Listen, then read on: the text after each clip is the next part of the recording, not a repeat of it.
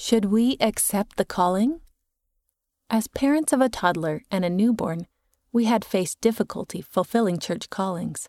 So when my husband was called to serve as the bishop of a young single adult ward, we were both filled with hesitation.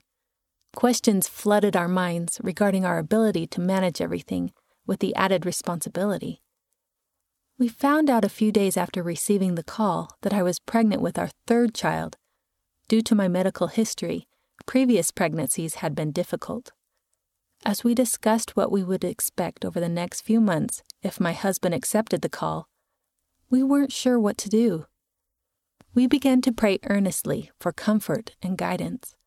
At one point, my husband wondered if he should explain our situation to the stake president and turn down the calling. This made the most sense to us.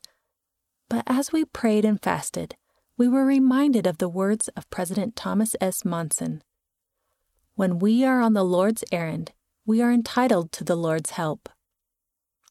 Our hearts were comforted and our worries eased. We received the assurance that this call did not come from the stake president. It came from the Lord, and He knew before we did that I was pregnant when the calling was extended. He could do more for our family than my husband could on his own if he did not accept this call. With faith in our hearts, my husband accepted the call, and we took each day as it came. My third pregnancy proved to be a great miracle, and our son was born healthy and strong. The years I spent attending our home ward with our children helped us grow closer, not only as a family, but also to fellow ward members as well. While my husband diligently labored in his calling, I learned to turn to my ward family for help with my children.